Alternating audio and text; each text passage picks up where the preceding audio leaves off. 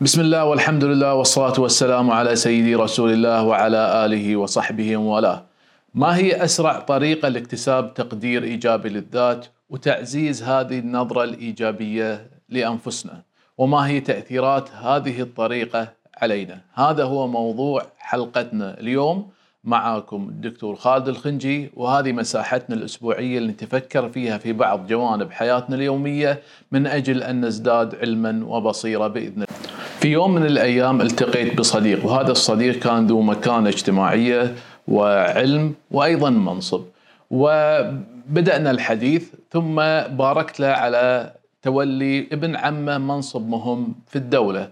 فأثناء الحديث لقيت أنه هو مش آه، وايد متحمس حق موضوع ولد عمه. وفجأة كذي بشكل صادم بالنسبة لي قال إن ولد عمي هذا أمة ليست قطرية ليست مواطنة لكنها من الجنسية العربية الفلانية. أنا تفاجأت ليش أقحم هذا الموضوع وذكر جنسية أمة في حديثنا عن ولد العم هذا. لكن أعتقد أن هذه الحادثة تمثل مثال واضح على موضوع حلقتنا اليوم اللي هي أسهل طريقة لاكتساب تقدير الذات وأسرع طريقة لتعزيز النظرة الإيجابية. كلنا نحب يكون عندنا نظرة إيجابية لأنفسنا ويكون عندنا تقدير إيجابي للذات اللي يسمونه self-esteem. وأول طريقة نرجع لها وهذه الطريقة الغالبة هي قضية المقارنات، المقارنات مع غيرنا. لكن ماذا نختار أن نقارن وكيف نختار أن نقارن؟ هذه عملية ليست بالسهلة وليس بالضرورة يكون لها نتائج دائما إيجابية. فالمقارنات اللي نجريها بين أنفسنا وبين الآخرين هي دائما مصدر رئيسي لتقدير الذات ونظرتنا لأنفسنا. فإحنا نشوف أنفسنا أقل أو أفضل أو مثل مجموعة معينة من الناس أو أفراد معينين بذاتهم فنقارن معاهم ممكن في الشكل ممكن في الجنسية ممكن في العلم ممكن في المنصب ممكن في الأدب إلى آخره ونحاول نحن نشوف أغلب الناس يحاولون يشوفون الجوانب الإيجابية اللي يتفوقون فيها على الناس. وهذا بالتالي يشكل لهم نظرة إيجابية لأنفسهم، أنا ما أتكلم عن شلون الناس ينظرون لنا، أنا أتكلم عن إن أنا شلون أنظر لنفسي، أنت شلون تنظر لنفسك، وهذا إحساس داخلي، مو دائما يكون واضح ومعروف وواعي بالنسبة لنا، لكن أحيانا كثيرة نمارسه بشكل تلقائي بدون ما نفكر فيه. أحيانا لا نستطيع أن نجد في أنفسنا خصلة إيجابية نتفوق فيها على فرد معين أو على جماعة معينة.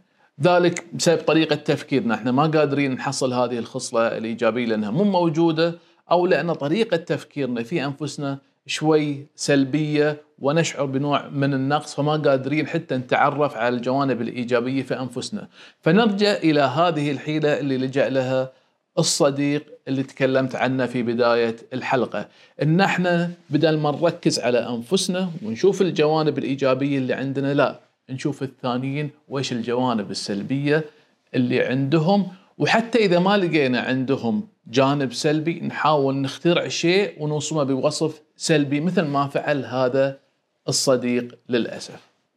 هذه الطريقة تشعرنا. ولو للحظات أن إحنا أحسن من غيرنا أو أحسن من هذا الشخص أو أحسن من هذه المجموعة لكنها للأسف تعبر عن عقدة داخل الذات ربما نسميها عقدة نقص شعور بالنقص أمام الآخرين أمام هذه المجموعة لسبب أو لآخر لكن طبعا لأن شخصياتنا مو قوية داخليا مش متماسكة أقل شيء ممكن يهزها إحنا ما نقدر نعترف أن عندنا جوانب سلبية فنروح نلجأ لهذه الحيلة اللي هي الانتقاص من الآخرين وللأسف إحنا كلنا مذنبين فيها بدرجات مختلفة لكن الواعي اللي يحاول ينتبه حق نفسه ويحاول إنه يقلل منها وقد ما يقدر إنه يمتنع عنها. نحاول إن إحنا نقارن أنفسنا بالناس ما حصلنا شيء نروح نقول إن ألوانهم فيها عيب جنسياتهم فيها عيب جنسهم فيه عيب عوائلهم فيها عيب جنسياتهم فيها عيب. كل هذه الأمور نحاول نجعل منها عيب ونجعل أنفسنا أفضل منهم. وغالبا الناس اللي يدمنون على مثل هذه السلوكيات يركزون على الخصال اللي الإنسان لا يمكن يغيرها واللي أصلا ما له علاقة في انها هي تكون موجودة عنده هو انولد فيها. ما له أي علاقة ما له أي قدرة على تغييرها مو هو اللي حددها. ما حد فينا يحدد ابوه وأمه ما حد فينا يحدد اللغة اللي يتكلم فيها ما حد في حد فينا يحدد الثقافة أو الطبقة الاجتماعية أو العائلة اللي جاي منها. كل هذه الأمور وجدت عندنا قدرا وانت عايش معاها. هذا بالإضافة إلى أن مثل هذه السلوكيات مذمومه ومعيبة ومحرمة في ديننا الاسلامي، لما نتكلم عن الغيبة أو النميمة أو البهتان أو أن إحنا نعاير الناس هذه كلها أمور منهية عنها في ديننا الحنيف ومعيبة في ثقافتنا العربية أيضا.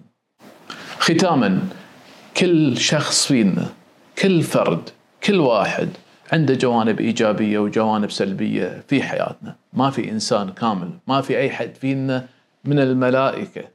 كلنا فينا عيوب. ولكن إذا أردت أن تنظر نظرة إيجابية لنفسك حاول قدر الإمكان أن تبتعد عن المقارنات السلبية مع الآخرين بمعنى أن أنت تذم الآخرين أن تنظر لمعايبهم. لكن انظر إلى النعم اللي حباك الله عز وجل إياها وانظر إلى ما أعانك الله على تحقيقه في حياتك وحاول إنك تحقق أكثر وأكثر حتى تكون مرجعية لك لما تنظر حق نفسك. وتذكر إن التقييم النهائي ترى مو بتقييمك لنفسك. تقييمك النهائي في الدار الآخرة عند رب العالمين. والسلام عليكم ورحمة الله وبركاته.